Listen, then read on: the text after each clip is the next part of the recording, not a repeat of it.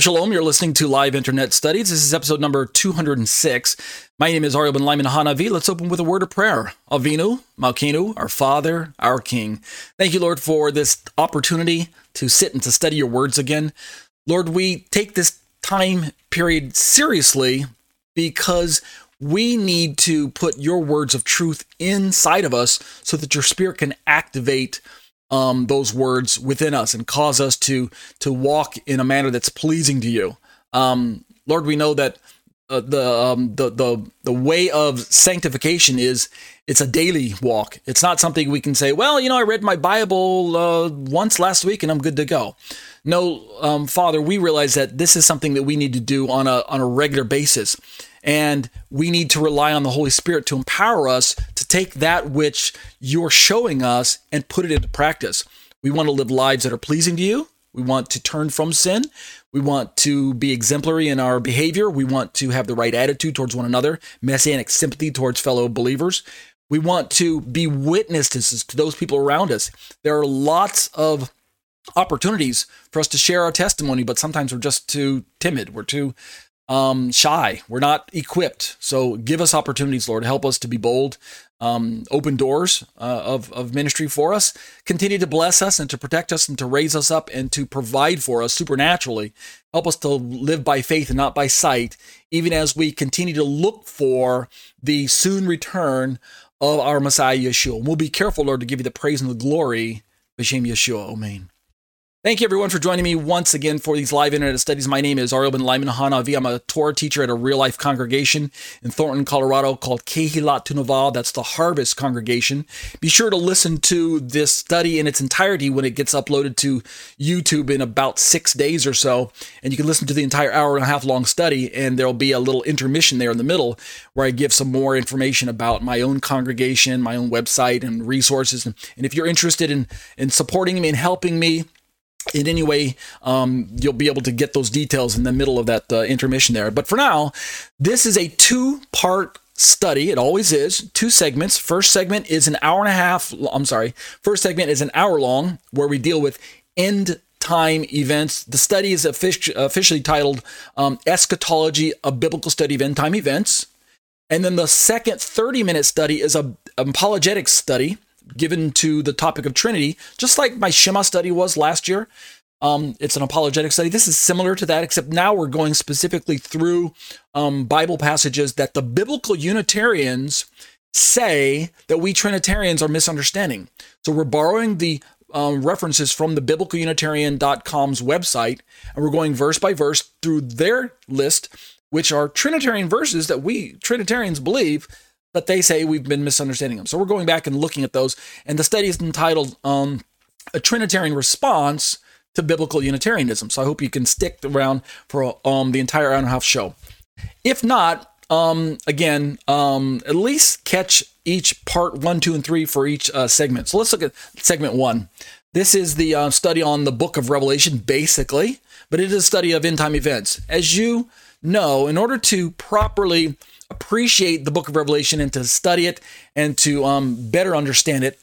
And I'm not saying I have a perfect understanding, but I'm not a novice either. I've been studying it for about 20 years, off and on.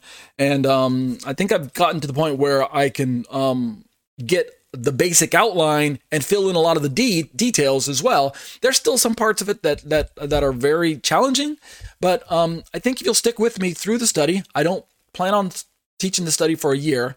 Um, I'm guessing three months, four months, something like that. That's, that's what I'm picturing in my head. But if you look at your screen right now, I've got the um, topical schedule pulled up that we're working from. This is a penciled in schedule, so um, it is subject to modification as I deem uh, necessary. But for now, I haven't made any key changes. We're still in topic three key scriptural passages. We started last week by looking at some of the key scriptural passages as a as an overview perspective, like Book of Daniel, Matthew chapter twenty four, um, First and Second Thessalonians, uh, Book of Revelation. Those are I think four of the ones that I mentioned. But now let's this week begin to turn and look at um, some of the passages specifically, some of the chapters, and we're gonna take um, a few weeks to go through this part. I'm not gonna hit every passage. As you can see on your screen, I've got several pulled up from the Tanakh, I, aka the Old Testament, And I've got several pulled up from the Apostolic Scriptures, aka the New Testament. And as you can see, they're just chapters, they're not even verse references. I don't have time to read all of them. If I did, we this study would surely go into a year. But I do want to read significant parts of them. So I went through this week and I, from this list, I picked out some that I think should be worthy of our careful review. So we're, we're going to do a lot of Bible reading tonight. If you didn't bring your Bible, no worries. Just watch the screen, and I'll bring up the Bible for us, and I'll read it, um, and then we'll talk as we go. Um, what we're going to find as we're reading through our scriptures here with a view towards Revelation, right? Keep in mind that Revelation, if you look at my lower right corner, it says Book of Revelation. And if you go, if I go back to the um, topic uh, schedule here, you'll see that when we get to topic 11 and 12, we're actually diving right into the Book of Revelation. But we've got all these preliminary topics to hit, such, you know Daniel 70th week, rapture views, um, mystery Babylon, etc., etc. Um, and the reason we're doing the preliminary topics is so that we can be kind of prepped we can have our mind kind of geared. It's it's um um it's a, a, a prep material to familiarize us with uh, some of the topics that the Book of Revelation is going to going to deal with. Indeed, as I have come to understand it, the Book of Revelation is a summary uh, and the final say of everything that came before it. Right? It takes really what what God already laid down in the very very beginning of the Book of Genesis. We're going to see here in a moment. And he comes full circle and starts telling John things that are going to happen at the very end of history um, of this era. And so it's fitting that we start at the beginning so that we can understand the end, but it's also fitting that we work our way from uh, chronologically, as it were, from the earliest parts of the Bible towards the book of Revelation rather than just jumping straight into the book of Revelation and expecting to be able to understand it. And in fact, you will find that if you read through the book of Revelation, that there are so many either direct or semi direct quotes from um, passages out of the Tanakh that your head's going to start spinning trying to figure them out unless you have kind of the background already an appreciation of the language and the the um the the topical aspects that are uh, already given in the prophets. So let's start from there. Before we do that, what I wanted to let you know is that there's a there's a major theme that shows up in the book of Revelation, a major topic that shows up uh, when we're looking at end time study. And it's a very important topic that oddly enough, every true believer probably will not have to experience firsthand, and yet he should be aware of it because of the way the prophets deal with it and because of the way national Israel is going to have to contend with this particular topic. And the topic is known as the day of the Lord the day of the Lord. We're going to look at this phrase tonight as a kind of an introductory topic as we move into some of these um, passages. Um, really, as I have read the book of Revelation, and we're going to turn right to this, so just uh, bear with me. I have found that the entire Bible is basically a story of of the conflict between Satan's kingdom and God's kingdom. We already know it's not an equal fight right? This is not dualism where we got two equal opponents who are who are both um, equally powerful going at it. That's not what's going on. It's not yin versus yang or black versus white in that respect. But it is a cosmic struggle of all that is holy and righteous represented by God and his people and his land and his laws and precepts and etc. and his Messiah obviously. And versus uh, Satan who rebelled against God, you know, very, very early, early, early, and he rebelled against God and drew third of, of the angels with him, the demon, what we now know as the demons, and they now oppose all that is godly and righteous and good and holy, and um, so the devil has been doing whatever he can for the last, depending on if you're a, a, a young earther or a long, an old earther. I'm a young earther myself, so I think about six thousand years myself. Um, the devil's been doing his best to destroy God's program, God's kingdom, God's image, right? Uh, the devil attacks mankind in general, but the devil attacks the Jewish people specifically because he knows that the Jewish people have been singled out by God to enjoy special revelation and that um, the Messiah is going to come and establish a kingdom in Israel and sit on the seat of David, his father, his ancestor.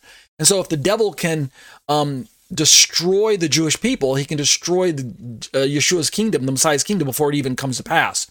So, what does the devil do? He attacks the Jewish people, he attacks um, God's laws. He attacks uh, genuine belief and, and such. But in so doing, he also attacks um, the places that God says are uh, important. And so it's no secret that when you look through the Bible and you read through the Bible, that you encounter Israel and the Jewish people, right, and the Torah, but you also encounter Jerusalem and the temple.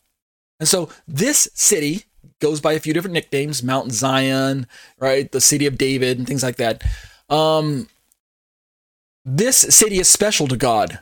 It's unique to God. It's the place where God chose to um, put his name to to concentrate his glory. And ultimately, when Messiah comes back, he's going to rule and reign from Mount Zion, i.e., from Jerusalem. And so we could say that it's no wonder that this place is deemed as the holiest place on earth, but it's also one of the places that has that has seen the most conflict in of all of all um, cities in all the world. Right? It's it's been there have been more wars fought over that little piece of real estate in the Middle East than any other place in the world, and for good reason. So when we look at Jerusalem in the Bible, we have to also recognize that Satan has, from the earliest times, I believe, also established a kind of we might call um, headquarters, a place where he seems to concentrate a lot of his attention or a certain place in the world. Now we know his wickedness is all over the world now, um, but it wasn't always that way, right? So what I'm going to introduce to us uh, is a theme that I picked up from another teacher. I didn't make this up on my own, but I thought it was fairly uh, accurate myself. What we're going to see when we get to the book of Revelation, particularly is we're drawing down towards the end of the age, and we're going to see uh, the Jewish people in Israel and Jerusalem in focus once again as we look at the last seven years of, of, of humanity for this era. We're going to see that Satan is going to once again elevate his efforts to take his counterfeit Jerusalem, right? His false Jerusalem, his his headquarters at war, and oppose God and God's city. So this is really, you ready for it? A tale of two cities. Yeah, like Charles Dickens said, it's a tale of two cities. The two cities, in my understanding, are Jerusalem and Babylon. And we're going to see this theme show up not just in the prophets, but we're going to see it show up in the book of Revelation predominantly as well. Why do I pick Babylon? Why do I pick Babylon? Because it's the one of the earliest um, mega cities, right? What we call city state, where it's a, a, a city that's that has its own uh, uh, autonomy, that that self governs, um, that that seeks to um, kind of exalt itself and magnify itself. Just like there's three um, city states in the earth today. There's Vatican City, there's Monaco, and then there's Singapore. I think those are the three that are only in existence. But back early, early, very early on, we're going to see in the book of Genesis, there was an early city state, a, a, mega city with a mega tower that we goes by the name of Babel later on, Babylonia later on, um, uh, uh, Babel, Babylon itself. So it's the very first Babylon that shows up in the Bible. And it seems apparent to me that given the description that that Moshe gives it in Genesis here that we're going to read, that it became a prominent um, kind of city for Satan or and and or evil to kind of park out and camp out there. And this evil spread around the world, obviously, right? Everywhere in the world now we have false religions and cults and demonic oppression and darkness and and murder and and uh, violence and anything that opposes God and the biblical worldview. That's everywhere in the world now. But very early on in the Bible, it seems to have had some point of origin. It seems to have kind of sprouted from somewhere, and it became even so bad that God Himself came down from heaven to see what these guys were doing and decided to put a stop to it. But that didn't stop Satan from spreading this wickedness around the world in various languages, in various false religions, in various um, uh, um, uh, uh, ideologies, and and and I uh, um, um, um, just just wickedness that's everywhere in the world now. Someday God has to judge that wicked system. And that wicked system is going to coalesce once again in a certain part of the world. And I believe that Babylon could fit the bill for being that particular place. So once again, we will we will end up with this tale of two cities. We have Jerusalem versus Babylon, as it were, the light versus darkness, um, the kingdom of Satan versus the kingdom of God, as typified by these two cities. So a tale of two cities, or if you're a Garfield fan, if you're a cat lover, then it's A Tale of Two Kitties, right? Okay, all right. I saw this movie, A Tale of Two Kitties. It was actually quite funny. It's a little older movie, but I mean, it's still not too bad. All right, so let's begin to look at this theme the day of Lord real quick. I don't want to spend too much time on this because I want to start looking at some of the scriptures, but it's necessary to um, kind of familiarize you with this concept of day of the Lord. So, um, what I've got is a few, uh, about three graphics pulled up real quick that we're just going to uh, glance at. This is a graphic that I got from um, a book. Can't remember the name of the book, but um, the point of interest here is if you can see on your screen, kind of in the right side of the screen, there's a section known as the day of the Lord. This is a picture of the last seven years plus um, 30 days plus 45 days. But basically, the, the bulk of the image you're looking at on your screen now is the last seven years of mankind's um, dealings on planet Earth before God finally brings down full weight of his judgment and ushers in what we might call the thousand year millennial kingdom that you see on the far right slice of your screen. This last seven years is neatly divided into two sections three and a half years on your left, three and a half years on your right. And in that right section of the three and a half years, we can divide that section in half as well, cut right down the middle with that arrow pointing up called the rapture. And then looking to the right of that, we can see these little seven little things that look like yellow ducks, but they're not. When you look at them closely, they're actually um, uh, uh, bowls. I'm sorry, they're trumpets. They're shofars. Actually, they're shofars. Um, they look like ducks to me, but they're actually shofars. There's seven of them. And then that's the day. That's the beginning of the day of the Lord, uh, in that time period. And then there's another arrow pointing up on the right side. Um, I can't even read it off the. Let me see here. Uh, two witnesses, okay. Um, two witnesses are resurrected, and then there's a little white horse kind of in the upper right corner, and then down below that there's seven little purple things. Those shapes are bowls. So, um, from a glance, there are seven seals. Those are the red things. One, two, three, four, five, six, seven. Then there are seven trumpets. Those are the yellow ones. Shofars, really, but trumpets. Uh, there's seven of those the yellow things. And then the purple on the right side, there's seven bowls. And so taken together, we can see that there's this black section called the Day of the Lord. And this is a major theme, not just in the book of Revelation, but it's in the in the prophets as well.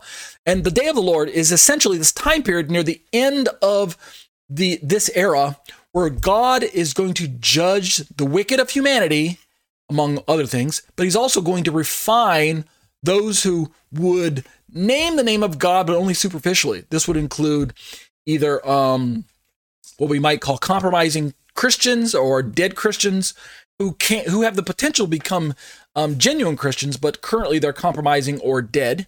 I, I assume again when I say compromising, it's hard to say are they really believers or not. Only God knows. But God will use this time period to begin to refine them bringing judgment on many of them, but also refining them in the process. But more importantly, for national Israel who has not yet accepted Jesus as Savior, then this will be a time period that is the final part period known as Jacob's trouble. It's mentioned about in the prophets, and it's a time period when God is going to begin to open their eyes and pour out mercy and grace on them, but not all of them. According to the book of Revelation and, and certain prophets, we're looking at probably two thirds of national Israel being laid to waste. God's judgment is going to come down because they've rejected His Son, and um, but He will He will have mercy and compassion. So the important part to remember before I even jump into the scriptures, I'm going to kind of spoil the, th- the whole thing for you. No matter which verses you read to the Bible, no matter which passages you read, no matter which books you read, there's an important overall theme that you need to remember. God will have his way. God will always redeem his people in the very end. Whether you're reading through the Exodus story, like we just finished reading in our Torah portion readings, right? We're in the Parashat the Beshalach, I believe, right now for this Shabbat. Um, we just finished reading through um, the, the, Exodus accounts, right? The Passover stories. And you, you know the end of the story there, right? The people make it through the Red Sea with Moses and they go on and journey on to the promised land, right? To put Mount Sinai and receive Torah and then on to the promised land. So the, the it's good news for God's people because the end of the story in the book of Exodus is that the people make it out of bondage. And, and Egypt, which is a type and shadow of sin and Satan's kingdoms, gets destroyed right? God judges Egypt and judges the gods of Egypt, judges the Pharaoh, and all of those um, who are opposed to God and his Messiah figure, Moses. So the end of that story is God rescues his people from um, the, the darkness and the tribulation and the, the, the judgment if they will place their trust in him. Well, when you fast forward all the way to the book of Revelation, you'll end up with the same concept. The day of the Lord is a day of judgment for uh, the wickedness of all humanity, but it's it's a righteous judgment because God has to judge wickedness because wickedness has persecuted righteousness for so long. And so it's it's only right that God brings judgment on on those who have persecuted um, God's people. And the end of the story, if you read through the in last few chapters of Revelation, is we get to go into not just the millennial time period with Yeshua, but we eventually go into on to uh, on into eternity. So the the end of the story is good if you're a, a genuine believer in God, i.e., a, a genuine follower of Messiah. Let's look at another graphic real quick. We've seen this before as well. I believe I have showed it to you. In the multiple rapture views that we're going to be talking about in the study, there's four main views that, that when we talk about rapture, there's a fifth one actually that I haven't mentioned just yet. Um, uh, that deals with the Exodus story in the book of Exodus, right? It's called the Greater Exodus mentioned in Jeremiah in two spots.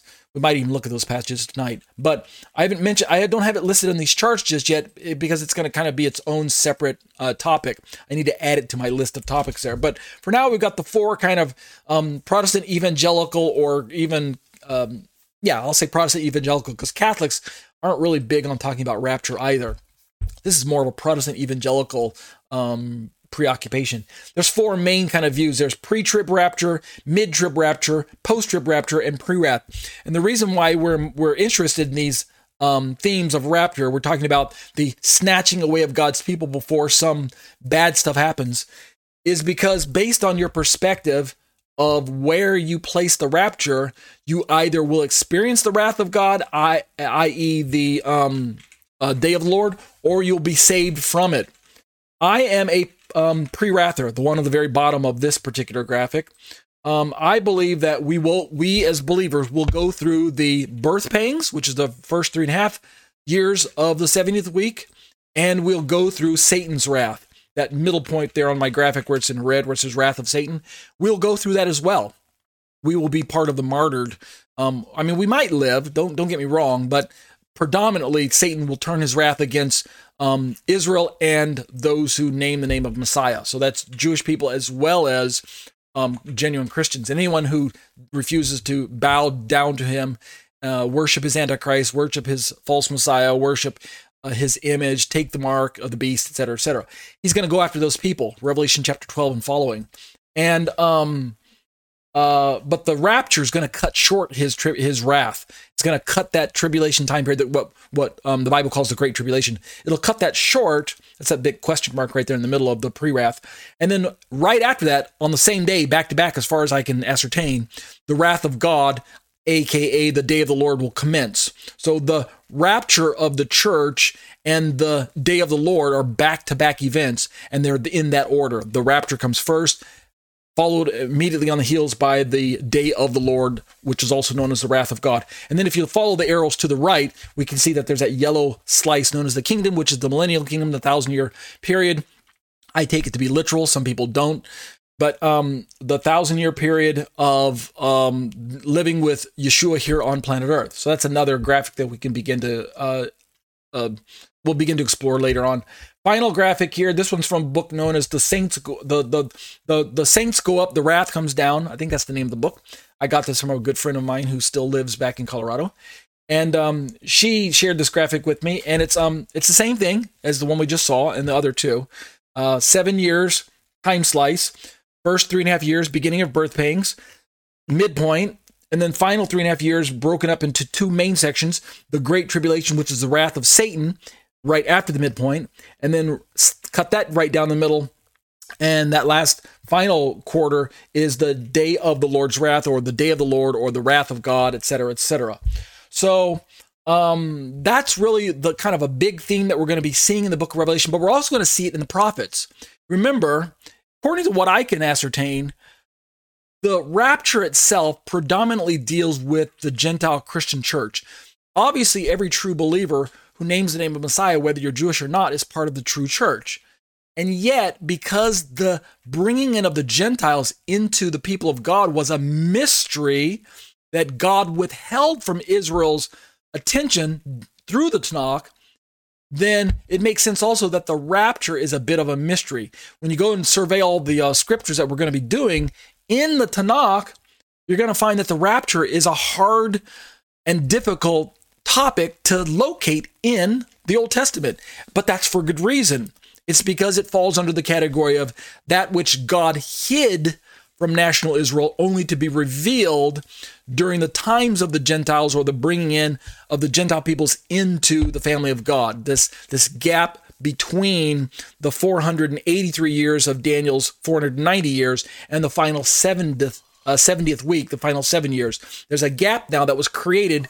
Um, in hindsight, we realize that the gap was not um, was not um, plan B. It was actually plan A because God promised Abraham all along that through you all the nations of the earth, all the Gentiles of the earth will be blessed. That was way back in Genesis chapter 12. So we know when Paul talks about these Gentiles that are being brought in as a mystery, right, in the book of Ephesians and, and Romans and things like that, that Paul's simply talking about a truth that God hid from the people of Israel, but yet on God's books it was always there. And now it's been almost 2,000 years since this gap has been present. And yet, when it comes to Israel, this time period known as um, the day of the Lord is going to bring Israel's as a people group in focus sharply. And that's why when we go back and look at the prophets of old that we're going to be doing here and starting out with tonight, we're going to see a lot of language that's relegated to um, judgment uh, of Israel, of national Israel, but not final judgment in the sense that God's going to wipe them out.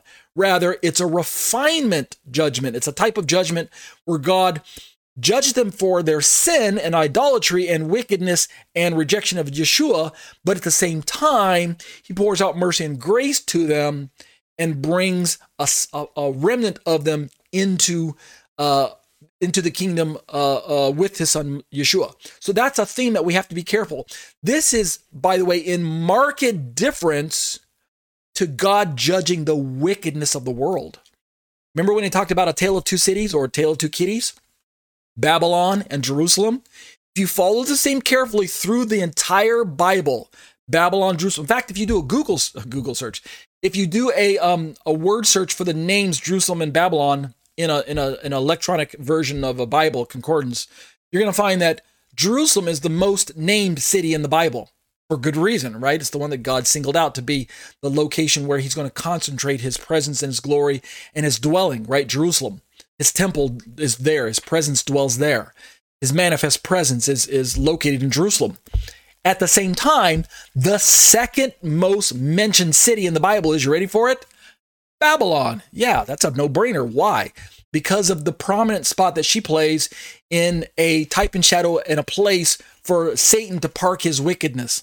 And so I believe that if we, we run with this theme, the tale of two cities, that we're going to find that in terms of Jerusalem, even though God just seems like he is absolutely discarding her, giving up on her, divorcing her, and judging her mercilessly. I mean, we're gonna we're gonna read passages here in the, in the talk that are just absolutely brutal. The language, just you know, God's um, judgment that He's pouring out on Israel for her idolatry, her wickedness, um, her rejection of Him, and et cetera, et cetera.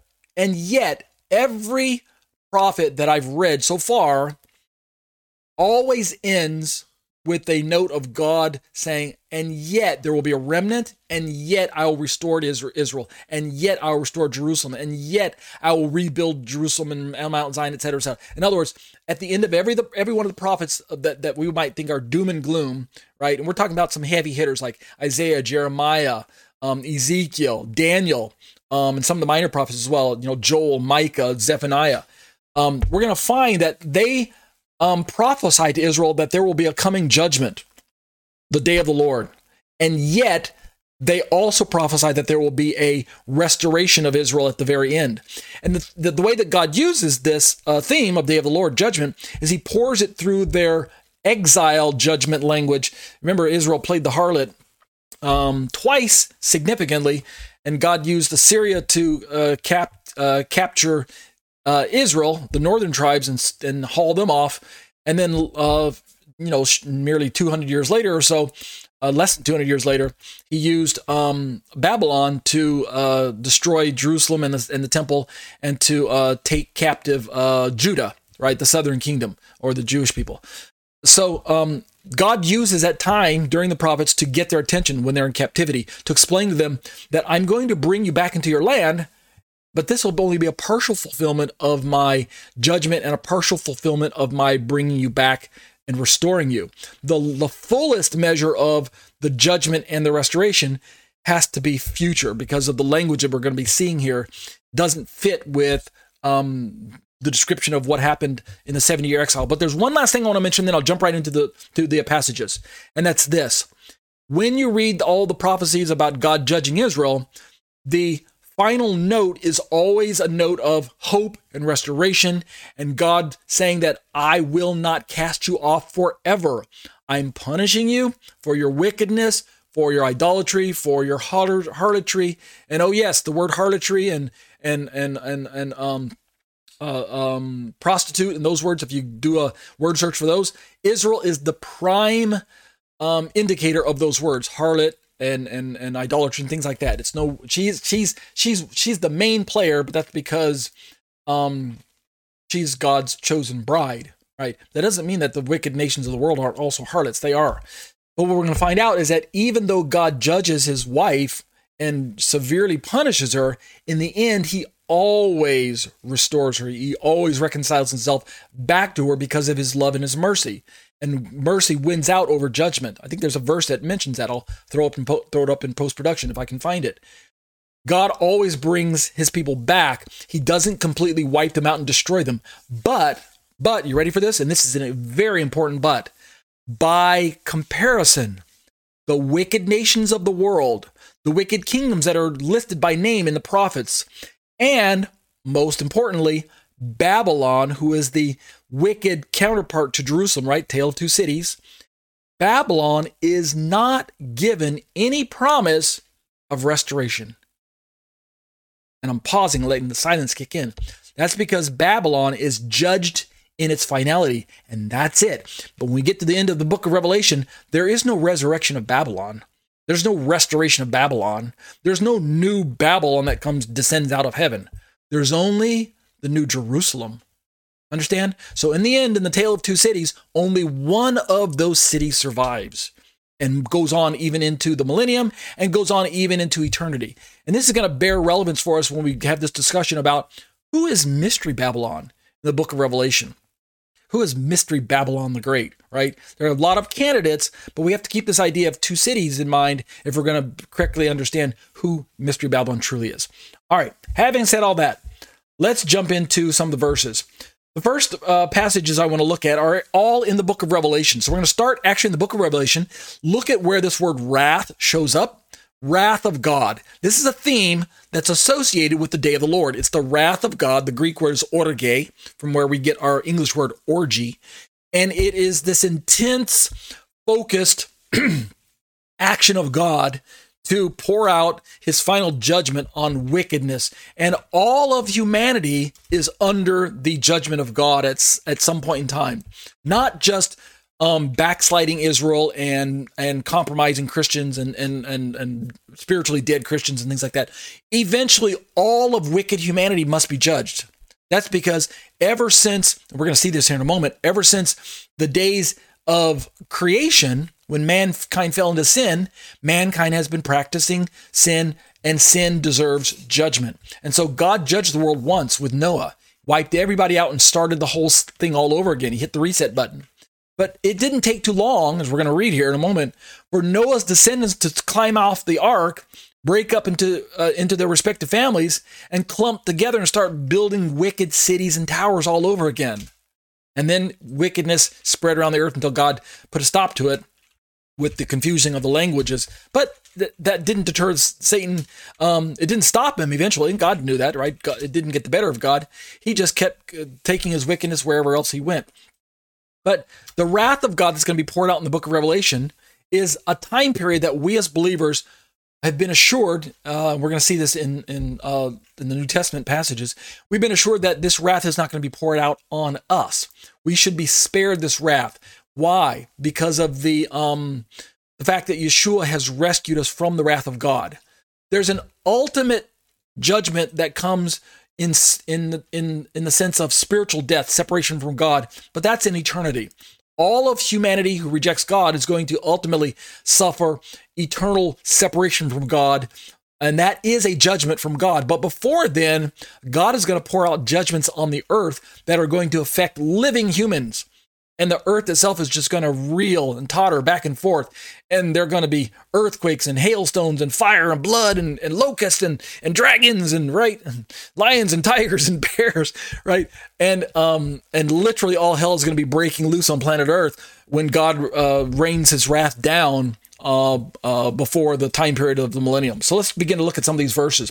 Revelation 6 16 and they said to the mountains and to the rocks, Fall on us and hide us from the presence of him who sits on the throne and from the wrath of the Lamb. What's this all about? Well, we're going to find out eventually when we get the book of Revelation that the they who are talking are the unbelievers. This is actually a description of people who see the sign of the end of the age in the sky with the darkness of the, the, the cosmic lights turned out, the sun not shining, the moon not giving its brilliance, the stars falling from the sky, and thus with with the entire universe kind of lights out, suddenly this brilliance of the coming of the Lord will get their attention and they'll begin to realize that this is a sign of the end for them. And the wrath of the Lamb is about to be poured out. You can see it there. It even says wrath of the Lamb, which is a really interesting feature because the wrath of God is the day of the Lord, the day of the God, or the day of the Lord. The day of the Lord itself shows up about 20 times um, in that phrase, uh, the day of the Lord. I think it shows up about 20 times in the Bible. I'm sorry, in the in the uh, Tanakh, and another like uh, I think uh, four or five or six times in the New Testament. But um, the wrath of God is synonymous with the wrath of the Lamb in this very first verse. We keep reading in Revelation 6:17, for the great day of their wrath has come. Their wrath? Well, in the previous verse, it's hide us from the presence of him who sits on the throne, that's the Father, and from the wrath of the Lamb, that's the Son, for the great day of their wrath has come, and who is able to stand. Moving along in Revelation, we see, and the nations were enraged, and your wrath came, and the time came for the dead to be judged, and the time to reward your bondservants, the prophets and the saints, and those who fear your name, the small and the great, and to destroy those who destroy the earth. I believe, if I'm correct, um, this is what we might call the Bema seat judgment uh, in the book of Revelation, right around uh, Revelation 11.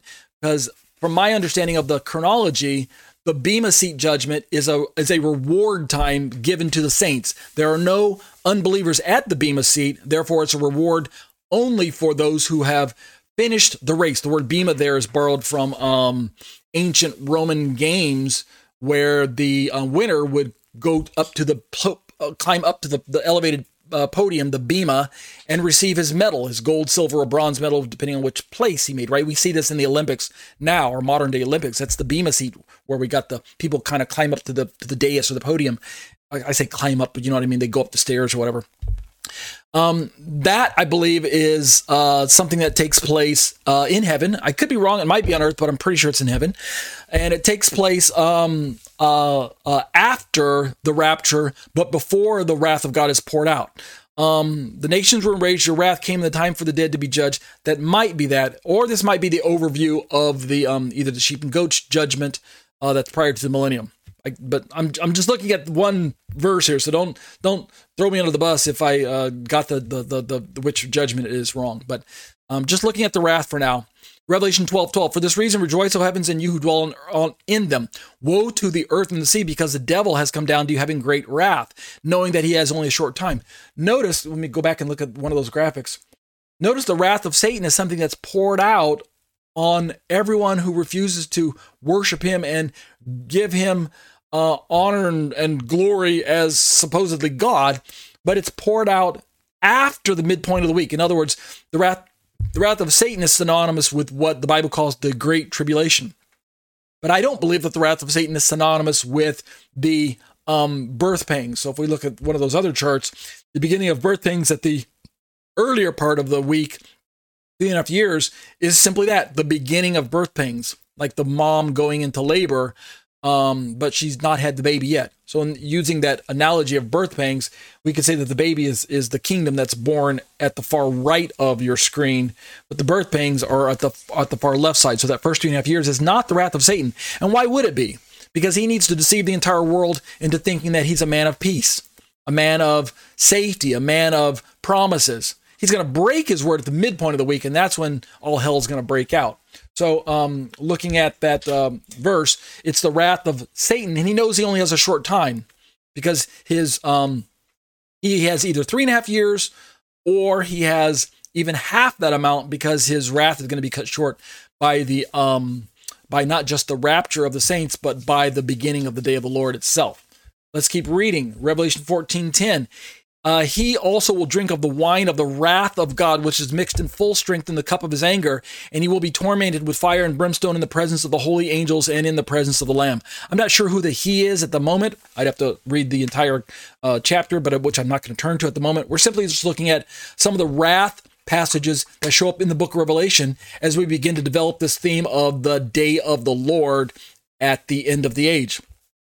Moving along, 1419. So the angel swung his sickle to the earth and gathered the clusters from the vine of the earth and threw them into the great winepress of the wrath of God. Again, this imagery of um, of reaping and trampling grapes and um, pressing out grape juice uh, for the purpose of um, making wine or grape juice, etc.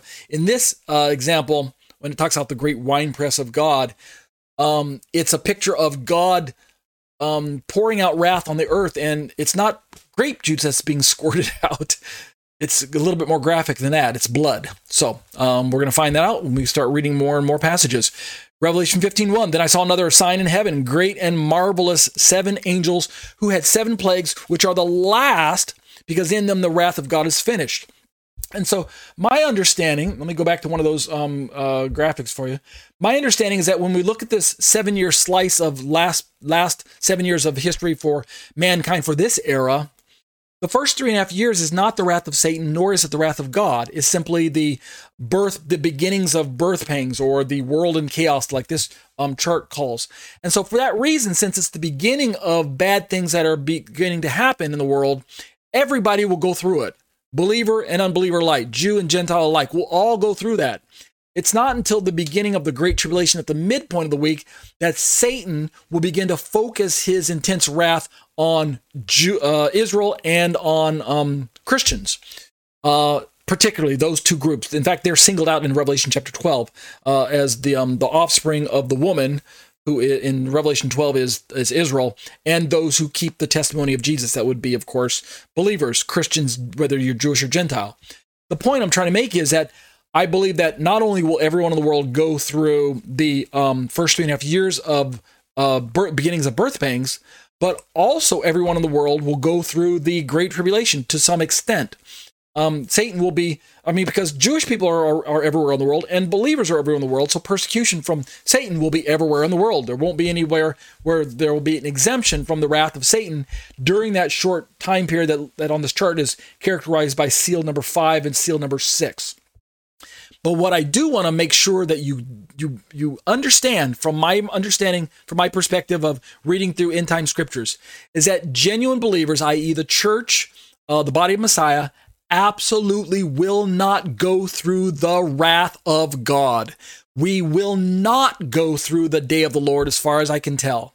Now, of course, there are those who disagree with me. The pre tribbers say we're not even going to go through the birth pangs, and which means by default, sequentially, we're not going to go through the wrath of Satan, nor will we go through the wrath of God, because the pre tribbers believe that the entire seven years is the wrath of God, aka the tribulation.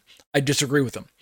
The mid tribbers are closer to the pre wrath view that I hold to. They say we're going to go, uh, everybody's going to go through half the bad stuff, and then only those who remain after the rapture are going to have to go through the rest of the bad stuff. And notice that it gets, it grows in intensity. From the birth pangs, it starts out kind of relatively light, if you want to call it that, and moves, uh, it increases in intensity when it comes to um, worldwide disruption, judgments, uh, um, you know, um, all kinds of uh, demonic activity that will begin increasing and things like that. So um, as we move along the scale chronologically from the beginning of the seven years towards the end, it gets worse and worse and worse. Um, Post tribbers say everybody, believers and unbelievers, Jews and Gentiles, we're all going to go through all of it. All of the birth pangs, all of the wrath of Satan, and all of the wrath of God. And we're not going to get raptured until the final, final end. And that's similar almost to the um, um, to the um, the uh, uh, greater Exodus perspective that I'm going to talk about in weeks to come. A view that is popular among many messianic groups um, that sees the people of God and the people of Satan, or the, the, the, the good guys and the bad guys, all going through a bunch of bad stuff, but God supernaturally protecting his people in the midst of all the bad stuff. Uh, but yet the deliverance uh, out of the land or into the promised land doesn't take place till the final end of the story, right? The end of the Exodus story. So the post-trib view is similar to that, if, if, if I'm understanding the um, um, uh, uh, greater Exodus view. But my understanding of the pre-wrath, again, I'm going to teach. This is what I'm going to be teaching during this Revelation study is pre-wrath perspective, because that's the view that I hold to. And um, in the pre-wrath view, we're only going to go. We as believers are going to go through the uh, uh, the first part of the three and a half uh, uh, beginning of birth pangs, we'll have to go through all those first uh, four, three or four seals. Um, we will have to go through the wrath of Satan. We might lose our lives then. We might be kept alive. I mean, we might be preserved. It depends. There's no promise either way, but the point is we'll have to go through that time period. But then the rapture will take place because the intensity of Satan's wrath will be so, so, so heated that, in Yeshua's own words, unless those days were shortened, no flesh would be saved. So Yeshua, uh, God's going to shorten the day of the wrath of Satan's days, cut that great tribulation short. He's not going to cut the three and a half years short. He's only going to cut the the intense persecution from Satan short by his um, rapture of the saints and the simultaneous pouring out or initiation of the day of the Lord, which is the wrath of God uh, that you can see on your chart. So, going back to uh, this chart here, let's continue looking at wrath in the book of Revelation. Uh, in Revelation 15, then one of the four living creatures gave to the seven angels seven golden bowls. Remember, the bowls are the last of the seven bad stuff, uh, sequential bad things that are going to happen. The the wrath of God that's poured out in that final uh, cluster near the end of the uh, the 70th week there. The seven golden bowls full of the wrath of God who lives forever and ever, which again is the final, this is the culmination of God's judgment on Satan's wickedness, Satan's wicked kingdoms, and all of those who are unrepentant. But at the same time, God has um, already begun to refine and bring Israel uh, into a supernatural place of protection. Not all Israel, but just a remnant to be supernaturally protected through that time period and so that they can uh, meet their Messiah when he stands on the Mount of Olives, and they can uh, go together uh, into the kingdom eventually, uh, which perfectly mirrors the um, uh, the Exodus story in the book of Exodus. Uh, Revelation 16:1 Then I heard a loud voice from the temple saying to the seven angels, Go and pour out on the earth the seven bowls of the wrath of God. What's really neat about the book of Revelation, we're going to find this out, is that when John is recording what Yeshua gave to him, remember, this is the revelation of Yeshua. It's not the revelation of John, it's the revelation of Yeshua as recorded by John. What's really neat is that John is careful to give uh, not only chronology markers, like he'll say, and then I heard, and then I heard, or after this I saw, etc., etc. He not only does that, but he also tells us what where he's seeing what he's seeing. He'll say, I, I saw in heaven, or I saw a voice from the temple. He's not talking about the temple on earth. He's talking about the temple in heaven. Then I heard a loud voice from the temple in heaven. I'm inserting that because we already read about the earlier in the context when we get to it saying to the seven angels, Go and pour out on the earth. That kind of makes sense.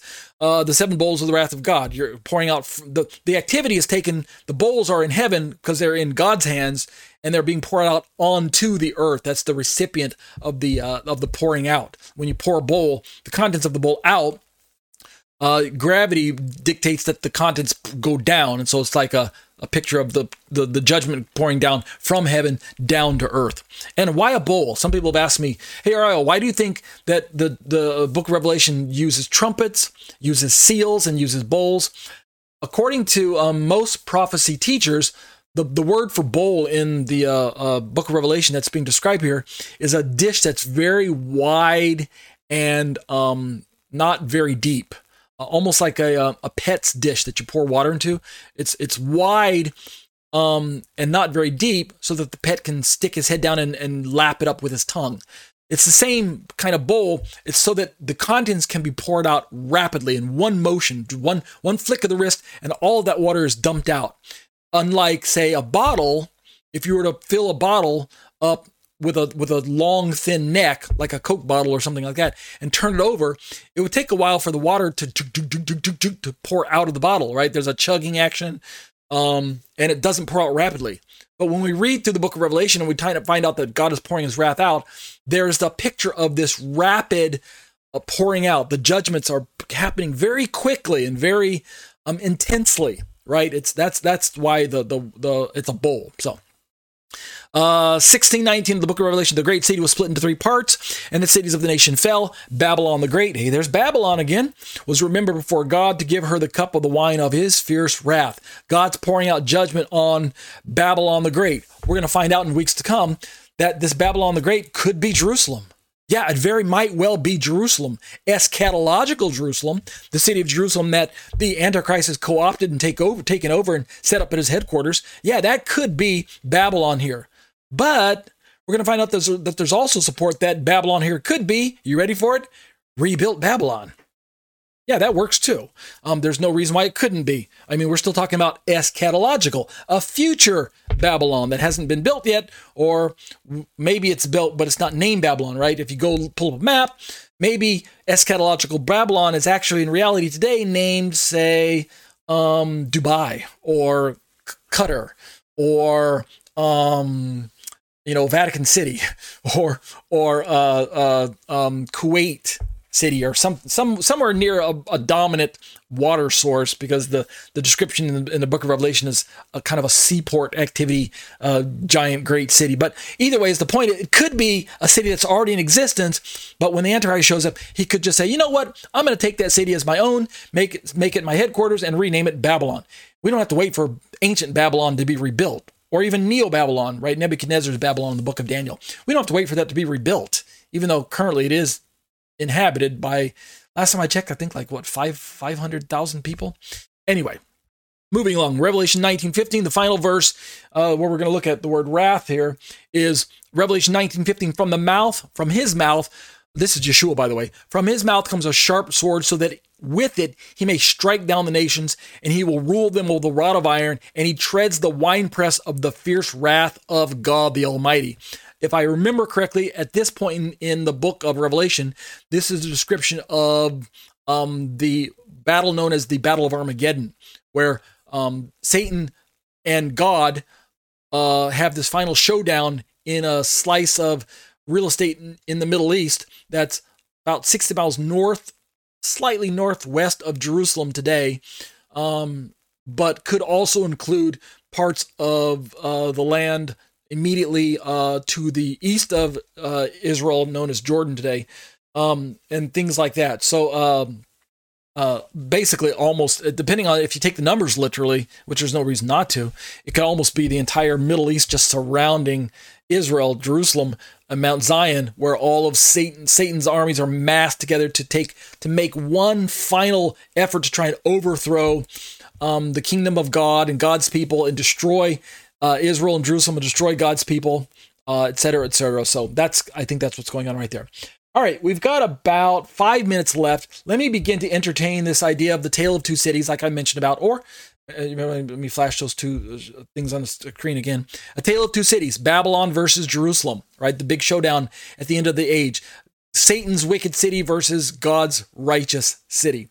Um, a Tale of Two Cities. Or for all you cat lovers out there, A Tale of Two Kitties. All right. Um, when we go all the way back to the book of Genesis, we can see this cosmic conflict um, uh, as is promised, as is um, foretold in the book, uh, in the one of the most famous uh, first messianic prophecies in the Bible, Genesis three fifteen. God says, "And I will make enemies of you and the woman," speaking to the serpent, right? Satan in serpent form, and I will make enemies of you and the woman, and of your offspring and her descendant. He shall bruise you on the head, and you shall bruise him on the heel. Period and stop. What's God saying? that that right at the very beginning, right? The only two people in existence right now are Adam and Eve. And yet at this very early stage, God is foretelling that throughout man's history, because from the time period of here, Adam and Eve, all the way up to Messiah, we're still looking at, I mean, right, uh, 4,000 years haven't happened yet, right? Human history hasn't been played out yet. But God knows the end from the beginning because he's God. I'm going to make enmity or enemies between you, Satan, and the woman. And the woman here is a representative of God's um, created beings, God's um, the, the the people that God created in His image, which is essentially all of humanity. But the breakdown in the in the third clause and of your offspring is the offspring of Satan the demonic forces? It could be, and it does include that because Paul tells us in the book of Ephesians that we true believers don't wrestle against flesh and blood. Our true enemy is principalities and powers and rules of darkness of this world and spiritual weakness in high places. That's our true enemy. So that's who we're wrestling against. So, in one sense, the enmity is between Satan and his evil forces and all true believers, meaning humans that are truly saved. But in the other, in, the, in another real sense, um, it calls it's it, the word it says the offspring of of Satan, um, your offspring. The the the um the the fallen angels aren't generally thought of to be Satan's offspring.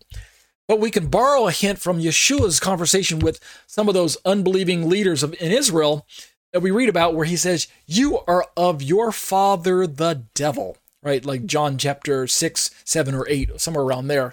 He's having this heated debate with some religious Jewish leaders, and they're telling him that he has a demon, uh, that he has a demon, and he's doing uh, miracles under the power of Beelzebub, the prince of demons, you know, Satan and um, you know, and that he's committing blasphemy and because he's making himself out to be God and blah blah blah. And, and Yeshua is basically looking at them and says, you know what, you guys are of your father the devil. And and those that's almost verbatim what he says. You are of your father the devil. So in this sense, we find humans who are likened to the offspring of Satan, where this where Satan is is typified as the father and they are the children. And so this is kind of in line with, I believe, this prophecy. So what we're seeing is that as this also fits with the wheat and the tares uh, uh, parable that Yeshua talked about, where God sowed uh, good seed in the field, but tares grew up among among those wheat, and they look alike. Wheat and tares look similar. So what we're talking about is um, righteous humans in the earth that God recognizes because of their genuine trust in Him, and then we have wicked people in the earth, but they're still humans. So, on the one hand, what I'm trying to say is, um, on the one hand, our real fight as believers, as righteous people, is with uh, the evil forces that are in, at operation in the world today. Satan and his minions, his his evil, uh, um, satanic um, uh, demons and things like that, um, demonic uh, uh, principalities and all this. That's our true our true battle is there, but those demons most often utilize human agents in this fight as well. They get humans into the bring humans into the picture. It's collateral damage, of of course, but the humans also get brought into there, and so they become part of the fight. And so the the the enmity between Satan's offspring and her descendant singular is obviously Yeshua. There, he Yeshua will bruise you, Satan, on the head. Speaking of the um of the um uh the uh, uh, crucifixion, right? Satan was bruised on the head. That's a fatal blow, by the way. When I say bruised, bruised on the head, it's a fatal blow to the head, really, um, because that's what the cross represented. And you, Satan, shall bruise him on the heel, right? Not a fatal blow. Where do where do where do serpents strike? Because they're so low to the ground, right on the heel. That's where you why you wear your cowboy boots, right? So the snake can't bite you in the heel. So Satan bruises the Messiah on the heel but it's not a fatal wound, right? But Messiah bruises Satan on the head. That's a fatal blow. So at the very beginning, we're seeing this cosmic um, battle between good and evil. And we're going to see as this plays out that God um, uh, recognizes that Satan's starting to muster and amass people to his uh, fallen ways of thinking. And so I'll close tonight with this last kind of teaser, and we'll pick this up next week. Remember, this is going to take a few weeks to go through these passages. In Genesis chapter 10, we have the descendants of Noah, right? Shem, Ham, and Japheth. And it's it's of course recognized that all humans today descend from one of these three sons. That's just a no-brainer. That's just the way it works because God wiped out everybody else during the flood. So when Noah stepped off the ark, the three sons and their wives populated the rest of the earth and began to populate fill out, fill up the earth. And that's exactly what God told them be fruitful, multiply, fill the earth. God gave them the command go and fill the earth. So God told Noah's sons to go and populate the earth. But as we begin to read down, and we uh, begin to start reading in, in uh, uh, chapter 10, verse 6, and we'll read this next week, we begin to see in this section right here that I've got highlighted on my screen that there's a group of people that cluster together, and instead of um, branching out and populating the earth like God commanded, they decide to cluster together in defiance of God's commandment, and they decide they're going to build a name for themselves and to build a city. We'll see this language spelled out in the next chapter, chapter 11, which we're going to look at uh, next week. But the beginning of this cluster group is led by a man by the name of Nimrod. And so, um, what I believe is happening is that we're beginning to see the, the, the some of the origins of the wicked kingdoms of God of um, Satan as they are going to begin to oppose God and God's righteousness and God's uh, righteous people throughout the earth. Um, it, it, it, I, I know there are some um, controversial uh, pushbacks to the topic that I'm talking about uh, because of um, some people rejecting the idea that uh, um, uh, wickedness had this sort of beginning here. But uh, as we read uh, chapter 10 here and chapter 11, which we'll do next week, I don't see any other way to describe it, especially given God's reaction to what these people do and the descriptions that Moses recorded for us. So we'll pick that up next week, but that'll do it for eschatology, a biblical study of end time events. These are the live internet studies brought to you week after week. Uh, my name is Ari Ben Lyman Hanavi. I'm a member of the Harvest Congregation, a real live congregation in Thornton, Colorado. You can find us online at graftedin.com. We'd love to have you join us live in person at our synagogue services week after week. But if you're still just a little bit uncomfortable getting out and about, at least find us online and uh, follow our YouTube channel and watch the videos like you can see on my screen right now. You're also um, invited to head on over to tetzetorah.com. That's my own personal Torah teaching website. T-E-T-Z-E-T-O-R-A-H.com is the uh, URL address if you'd like to bookmark it in your browser. Um, you can see a cluster of links there to different studies that I've put together. This is not the exhaustive list, but it's just kind of the core list that I draw from. And so um, have a look around. And um, if you like what you're um, reading, um, be sure to investigate a little bit further because because a lot of what I write turns into either a YouTube video or an iTunes podcast or something to that effect. Speaking of YouTube videos, find me on the YouTube platform at youtube.com forward slash C forward slash Torah Ministries, all one word there, C for channel. And you'll notice right away that you'll see that I update my channel daily. I'm typically uploading a video, like a short five minute video on the topic. Uh, every day, twice a day sometimes, and uh, even twice on the weekends or something like that. I try to keep fairly busy. Um, make sure that you uh, browse around through all the um, uh, channels and videos and playlists that I do make available on my website. And for those of you in post production, you can see that I've got a bunch of uh, um, suggestions dancing around the screen. Subscribe to my YouTube channel, uh, hit the bell for notifications, leave me comments uh, or questions or corrections. Hit the thumbs up if you like what you're watching, and make sure to share the content with your other friends and family members in your social media circles. Some important details uh, that if you'd like to join us for our live studies is get access to Skype somehow on whatever device that you're using, smartphone or smartwatch or uh, desktop or laptop or iPad or um, you know Android device or whatever. Um, get access to Skype, and um, that's the platform that we use uh, week after week. In fact, if you click on the blue Skype link that you see on my screen right now, it'll launch Skype in your browser if you're using a desktop or laptop computer, and uh, you don't have to do anything any, any other installing if that's what you'd like to do. So we'd love to have you join us week after week uh, via Skype.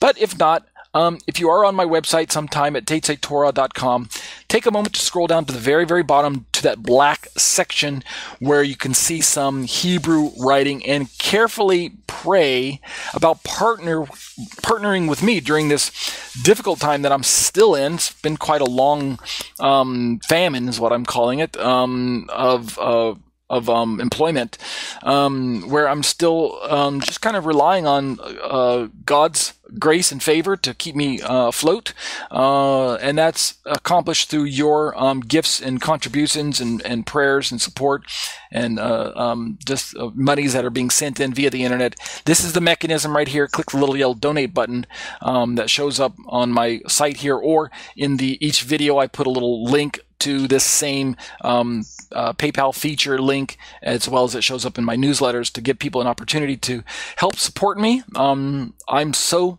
absolutely thankful and grateful to be on the receiving end of your generosity. And I pray that the Lord will continue to bless you out there.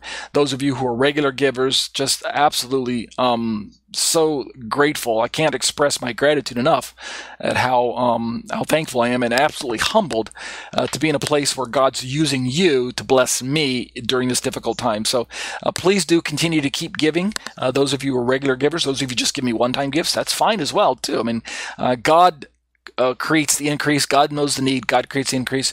Um, you guys are just on the on the uh, position of being used uh, by God uh, to bless me. So thank you, thank you, thank you. As I always say, be blessed as you seek to be a blessing to others.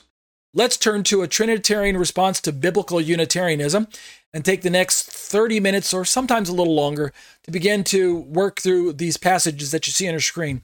I'm borrowing the notes for this section, a Trinitarian response to biblical Unitarianism. We are borrowing the notes for uh, the uh, reference passages from biblicalunitarian.com, a website about God and His Son Jesus Christ. Biblical Unitarian is a non Trinitarian resource. They do not believe or espouse to uh, a tripart or triune God, God in three persons. They hold to the idea that there's only one person of God, one being of God, one person of God, and um, Jesus is either merely the human agent of God, or in some cases, uh, Jesus is a deified man. He might even be the first creation of God, but as far as I can tell, biblical Unitarian holds to the idea that Jesus is is 100% human. He's not divine in any way. He didn't exist on planet Earth until Mary birthed him. Is the point I'm trying to make. So we looked in the past at Genesis 1. We looked at Genesis 126. We looked at Genesis 11:7. Now we're ready tonight just to begin to look at Genesis 16 7 through 13, where we're going to be talking about the angel of the Lord. So let's turn to the very next uh, tab that I have open here. And um, let's read their answer first. And then I'll go back and supply some of my own details where I think a Trinitarian response to this verse is more accurate because it takes the entire biblical data into account. I'll say this right up front. We just got through looking at an excursus where uh, a blogger argued that Unitarians often unwittingly argue like atheists. And the way in which they argue like atheists is that they approach the text from a skeptical perspective, from a doubting perspective, from a viewpoint that if uh, A, B, and C were true, then wouldn't there be um, X, Y, Z for us to observe? And that's the atheist and unbelieving worldview that says, I would believe in God if this uh, fact were true. The un uh, the non-Trinitarian often finds himself in that same logical mindset, maybe not even without maybe without even knowing it. But he often says, well, if Trinity were true, then this should be what the Bible says. And because I don't find a verse that says XYZ, Therefore, I come to the conclusion that the Bible must not be true. And what we what we discovered last two weeks in that excursus is that that is an invalid way to approach the Bible. It's an illogical way to approach the Bible, and it's an invalid argument because it, it's based on kind of straw man theology, a premise that's not accurate as you're building your syllogism of, of premise one, premise two, conclusion uh, it's an inaccurate um, way of looking at the Bible because you start with the idea that I don't really even believe what the Bible says. I reject those verses. And if if God truly were Trinity, then there would be a verse that says this. Well, we don't want to reason from the Bible that way. Let's look at Genesis 16, 7 through 13. Let's begin to look at the biblical Unitarian perspective first. I'll read down through it nonstop. Then I'll begin to unpack this. I think I can do this in one week. I've got a lot of resources. If I don't do this in one week, we'll just spill it over into the next week. I'm not in a hurry. You guys ready? Here we go. Genesis 17, 6, uh, 16, 7 through 13. Let's read the verses first. Verse 7 The angel of the Lord found her, speaking of um, Hagar. We're, we're jumping right to the middle of the story, so just bear with me. The angel of the Lord found her by a spring of water in the wilderness. This is the very first time the word angel of the word, the Hebrew malach Adonai, shows up in the Bible. And so that's why we're picking on this verse. This is why Biblical Unitarian singles out this verse. At the outset, let me back up and, uh, and prep you. The Trinitarian typically says that the angel of the Lord is a prefigured um, personification of Jesus of some sort. It's either Jesus in pre incarnate form or it's simply a, a, a, strong type and shadow representative of Jesus, even if it's not um, actually Jesus before he took human form, something like that. The Unitarian perspective is no, the angel of the Lord is just a, uh, is just a special angel, right? Or just another garden variety angel something like that. All right, let's read their answer. The angel, well, first let's read the passage. The angel of the Lord found her by a spring of water in the wilderness, uh, the spring on the way to Shur. Verse 8. And he said, Hagar, slave girl of Sarai, where have you come from and where are you going? She said, I am running away from my mistress Sarai. Verse 9 The angel the Lord said to her, Return to your mistress and submit to her. Verse 10 The angel the Lord also said to her, I will so greatly multiply your offspring that they cannot be counted for multitude. Verse 10, uh, 11 The angel of the Lord said to her, Now you have conceived and shall bear a son. You shall call him Ishmael, for the Lord has given heed to your affliction. Verse 12 He shall be a wild ass of a man with his hand against everyone, everyone's hand against him, and he shall live at odds with all his kin. And then the final verse, verse 13 So she named the Lord who spoke to her, You are El Roi, for she said, I have really seen God and remained alive after seeing him? Or have I really seen God, remained alive after seeing him? Question mark. It can go as a statement or a question because there's no punctuation in Hebrew. All right, so that was from the NRSV version of the Bible. Let's read their answer. By the way, notice uh, very carefully if you didn't catch it, the angel of the Lord speaks in first person as if he's God in verse 10, right? He says, I will greatly multiply. Um, and then he speaks in third person. Uh, he says, For the Lord has given you in verse 11. Um, and then in verse 13, um, the woman that's interacting with the angel, uh, the Bible says, so she named the Lord who spoke to her. That's Moses' uh, editorial comment. But then he quotes her as saying, You are El Roi, uh, for she either says or asks, Have I seen God? She doesn't say, Have I seen an angel? So it's an interesting interchange no matter which position you take. All right, let's read uh, Biblical Unitarian's perspective. Uh, number one, they've got these broken down into um, points. Point number one it's believed by some Trinitarians that in the Old Testament, the angel of the Lord is Jesus Christ before he supposedly incarnated as a human. This point is disputed by many and with good reason. There's not a single verse that actually says that Jesus Christ is the angel of the Lord, right? The entire doctrine is built from assumption. Why then, they say, if the doctrine is not stated, do so many people believe it? The reason is that it is very awkward for Trinitarians to believe that Jesus is co equal and co eternal with God from the beginning of time, and yet he never appeared in the Old Testament. They continue. Since one cannot miss the active role that Jesus plays today as head of the church, it is possible that he could have been, I'm sorry, um, is it possible that he could have been around throughout the entire Old Testament and yet never have gotten involved with mankind? Okay, they're asking. They continue a Trinitarian answer to this question is to place Jesus in the Old Testament by assumption. He must be the angel of the Lord, right? That's what they think is the Trinitarian assumption. They continue. However, we answer the question by asserting that this is very strong evidence for our position that Jesus Christ did not yet exist during the Old Testament, but was the plan of God for the salvation of man. Right? Notice they don't give Jesus um, uh, cre- uh, either creative status, creator status, equal with God status, or even existence status.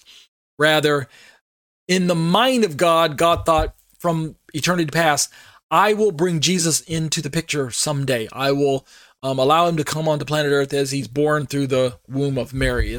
Jesus existed in the plan, in the mind of God from the very beginning. That's their perspective. So they think that Jesus did not yet exist during the Old Testament, but was the plan of God for the salvation of man. They continue. We believe that physically he began when God impregnated Mary, Matthew 8, 118. Um, exactly what are the reasons Trinitarians say that the angel Lord is Jesus? Trinitarians differ on the points of evidence, which is to be expected when working from assumptions. But B, that's their their insert. But they say the standard reasons are, and here they list some of them. He seems superior to other angels. He is separate from the Lord.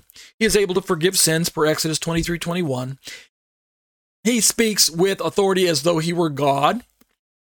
Continuing, his countenance struck awe in people. He was never seen after Jesus' birth. This is speaking of the angel of the Lord, by the way.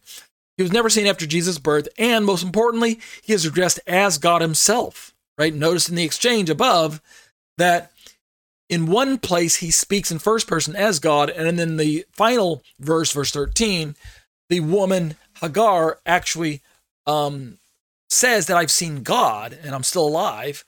And Moses even says she named the name of the Lord that she saw there. So um, he's given identification as God. So um, the uh, biblical Unitarian continues and says, so he's addressed as God himself. All these points will be considered, and we'll start with the last, which is the most essential point of the argument the idea that he is addressed as God. They're going to hit that one first because that, that seems to be the slam dunk um, answer to the non Trinitarian that, hey, how do you explain, how do we explain, we Trinitarians, how do we explain the fact that the text calls him God and he speaks in first person as God if it isn't truly God? And guess what? I'll tell you right up from in advance, that actually is a very strong argument. It's it's a strong argument that if you only use the Old Testament, in my opinion, would be strong enough to make a case that the angel of the Lord is divine, that he's fully God. Therefore, it must be a manifestation of God, either a theophany, a Christophany, or a the uh, there's another fancy term I can't remember off the top of my head, but uh, in uh, a physical manifestation of the otherwise invisible uh, God who's a spirit. But the good news is we don't have to just rely on the Old Testament. We also have the New Testament, and we're going to look at that tonight if we have time. So let's look at their um, counterpoints. Uh, their rejection of Trinity is uh, point number two. A study of the appearances of the angel of the Lord reveal that sometimes he is addressed as the angel, and sometimes he's addressed as the Lord or God and they tell you to reference Genesis 16:13 and Judges 6:16. The Jewish law of agency. Now let me just interject for a second. This is actually one of the trump cards that they pull all the time. They, the non-Trinitarians, they love to pull the agency card.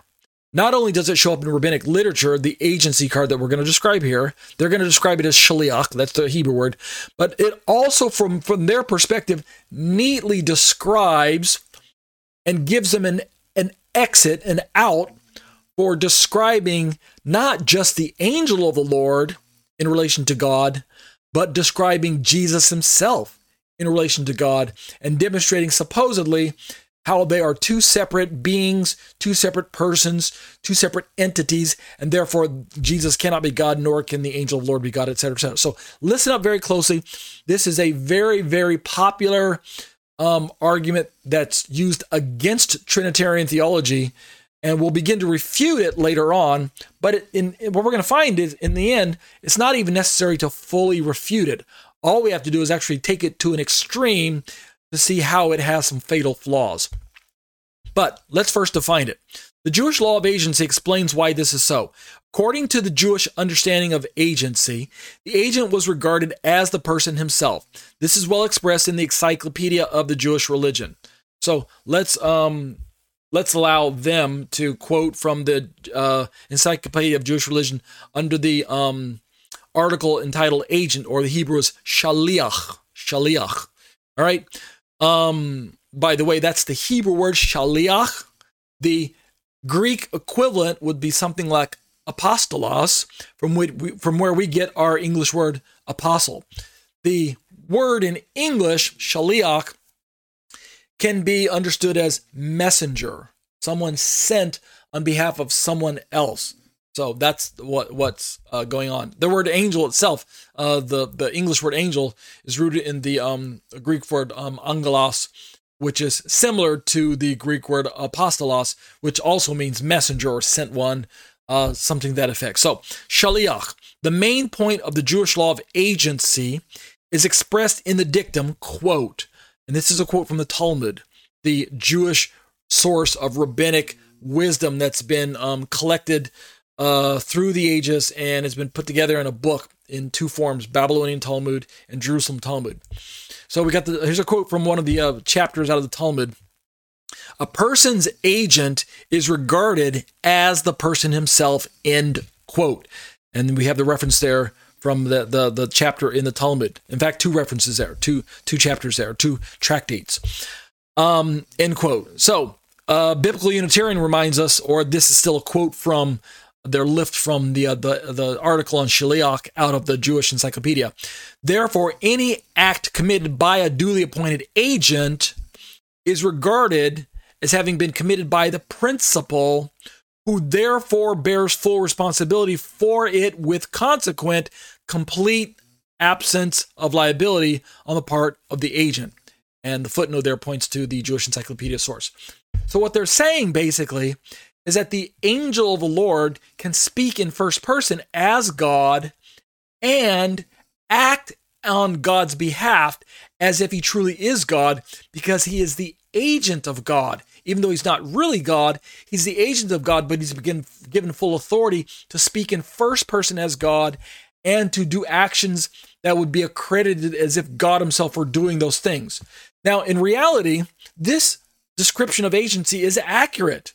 We see it both in the Tanakh as well as in the, New, in the New Testament. There are places, for instance, off the top of my head, I'm thinking of John, I think it's around John chapter 3 or 4, very early on in John, I believe, where um, the gospel writer tells us that Jesus is is um, uh, baptizing and making many many disciples, and then in parentheses the writer write, puts, although Jesus himself is not doing the baptizing.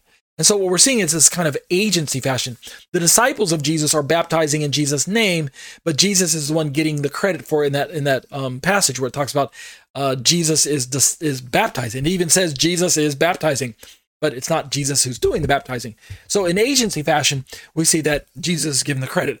This is all over the place. When Moses spoke before Pharaoh, God told him that he would be that God would make Pharaoh as very God in front of Pharaoh. It's kind of agency fashion. Uh, you go ahead and speak and don't say that.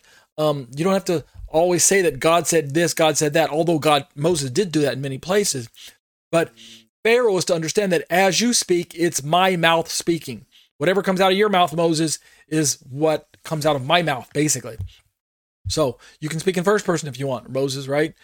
Um, just just Pharaoh's to understand that it's me speaking. So don't worry. So the law of agency is an accurate. Um, ex- it's a real phenomenon that exists. It's in other words, biblical Unitarianism is not making this up. The rabbis of antiquity in the Talmud didn't make this idea up. It's not some fabrication of the rabbis in this case. However, what we're going to find out when I begin to um, ref- refute this or rebut it is we're going to find out that the law of agency can be taken to an extreme.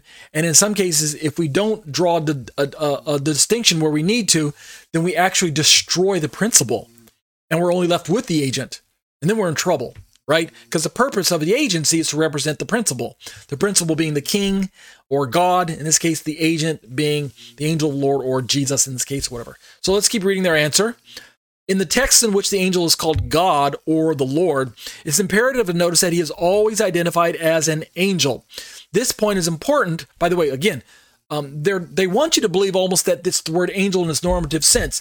And this is somewhat true because the word angel, most popularly in the Bible, refers to the created beings that uh, serve God and are uh, ministering uh, servants to uh, mankind as well of which a third of them are fallen angels, right?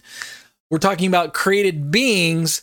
They're lesser than God, but they're more powerful than humans. That's the normative use of the word angel, the Hebrew word malach, and the Greek word um, uh, angelos, from where we get the English word angel. However, the word the word angel and the concept of angel, even both in the Hebrew and in the Greek, is more generically also just messenger. So that's helpful to keep in mind as we understand that God sends messengers. Messengers can be angelic messengers, i.e., supernatural, or they can be human messengers. Like Jesus is a human messenger. And throughout the Old Testament, we see humans being sent on, on the behalf of other humans, and the Hebrew word chosen for messenger is many times the word that we would translate ordinarily as angel. So they're not saying that here in this in this part, but I want you to realize that. So um, it's imperative to note that he's always identified as an angel. The reason that's imper- imperative for them is because they're trying to draw this dichotomy, a difference between God is not an angel and Jesus is definitely not an angel, but the angel of Lord is just an angel. My point is that the angel of Lord is not merely an angel; he is a messenger, and Jesus is a messenger and therefore, when we're talking about messenger, we can begin to realize that God shows up in theophany form as his own messenger, and yet it is God. We're going to read about that in Genesis 18 eventually, where God shows up like I'm looking like a man, but but the text talks about angels and it talks about men and it talks about God, and all three words are used, and we have to make sense of that passage. So um, they go on to say, sorry, I don't mean to keep uh, interrupting. I should just read their answer first. This point is important. They say because God is never called an angel. God, is God. Well, actually, they're not quite right here. They say God is never called an angel. Um, no, God is is called an angel by humans. He's um, we'll see this in uh, a text that I'm going to bring up if we have time. So, if a being is called God but it's clearly identified as an angel, there must be a reason. I also want to let you know that when we get to the book of Hebrews, which I hope to get to tonight, I might not, the, the writer to the book of Hebrews takes great pains to explain to us readers that Jesus is greater than angels. So even if we say that the angel of the Lord is Jesus, we have to stop at some point in time and realize that Jesus is not an angel. He's greater than angels. So therefore, he, we can't say that the angel of the Lord is Jesus in the truest sense of the word that Jesus is, that would equate Jesus with an angel. Jesus is more than an angel. He's greater than angels. And that's what the writer of the book of Hebrews makes a, a great point in pointing out to us, he pointing out for us and teaching us. At the same time, as we understand the New Testament in its normative, literal sense, Jesus the man wasn't brought onto planet Earth until he came out of Mary's womb. Therefore, the pre incarnate picture that we're seeing here in the Old Testament is not a human thing, it's not a human being. So whatever the angel of the Lord is, it sh- it cannot be a human for a couple of reasons. Number one, angels aren't humans, even though they look like humans. Their com- their composition is is more than human. Right? It's meta-human. It's it's more powerful than human.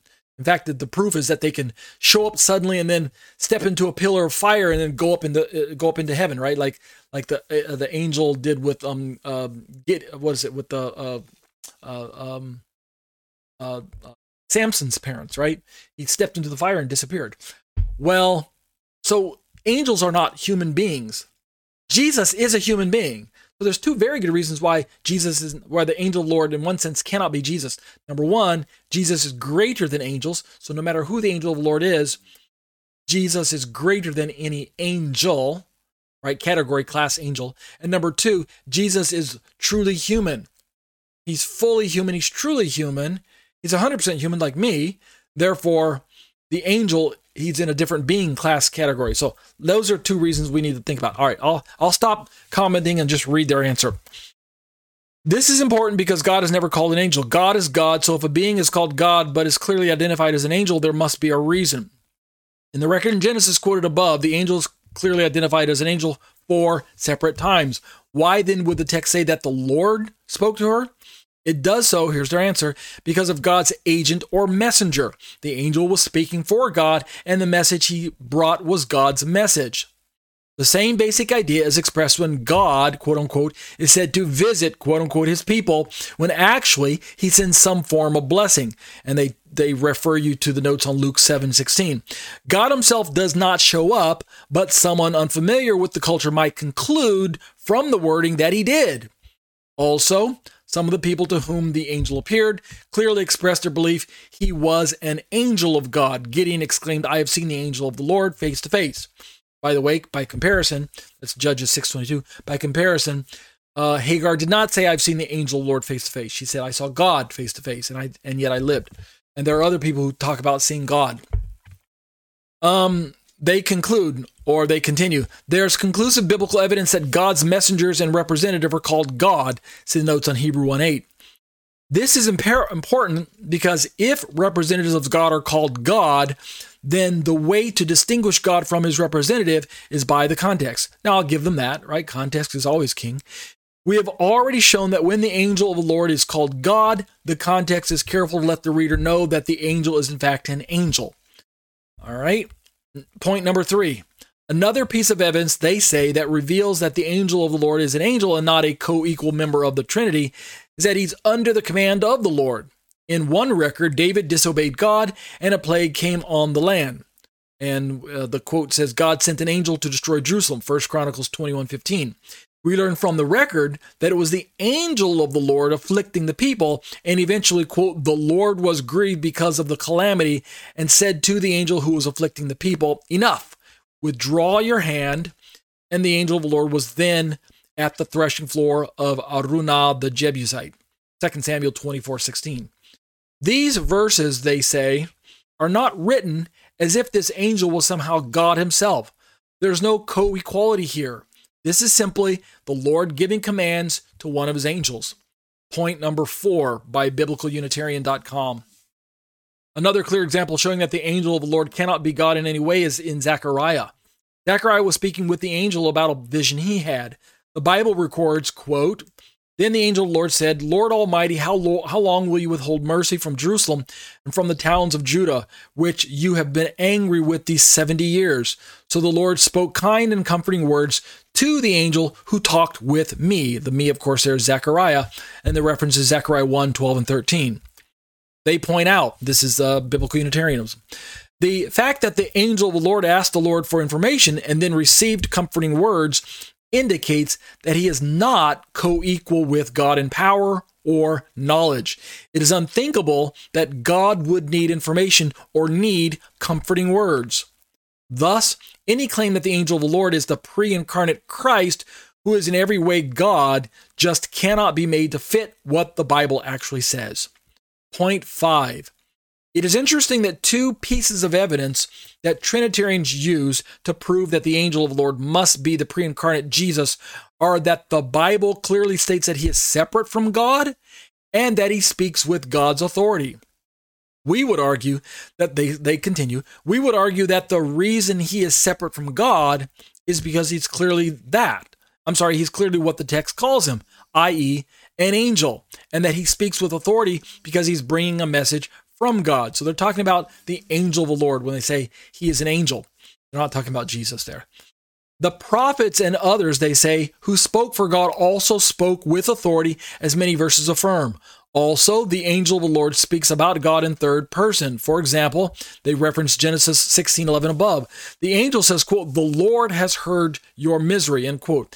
The angel does not say, quote, I have heard of your misery, as if he were God again, yes, if we only looked at one verse, then he does speak in uh, first person as if he's God. Um, I'm sorry, he speaks in third person, but earlier in the passage he speaks in first person. So it's almost like they're trying to get you not to see the entire passage.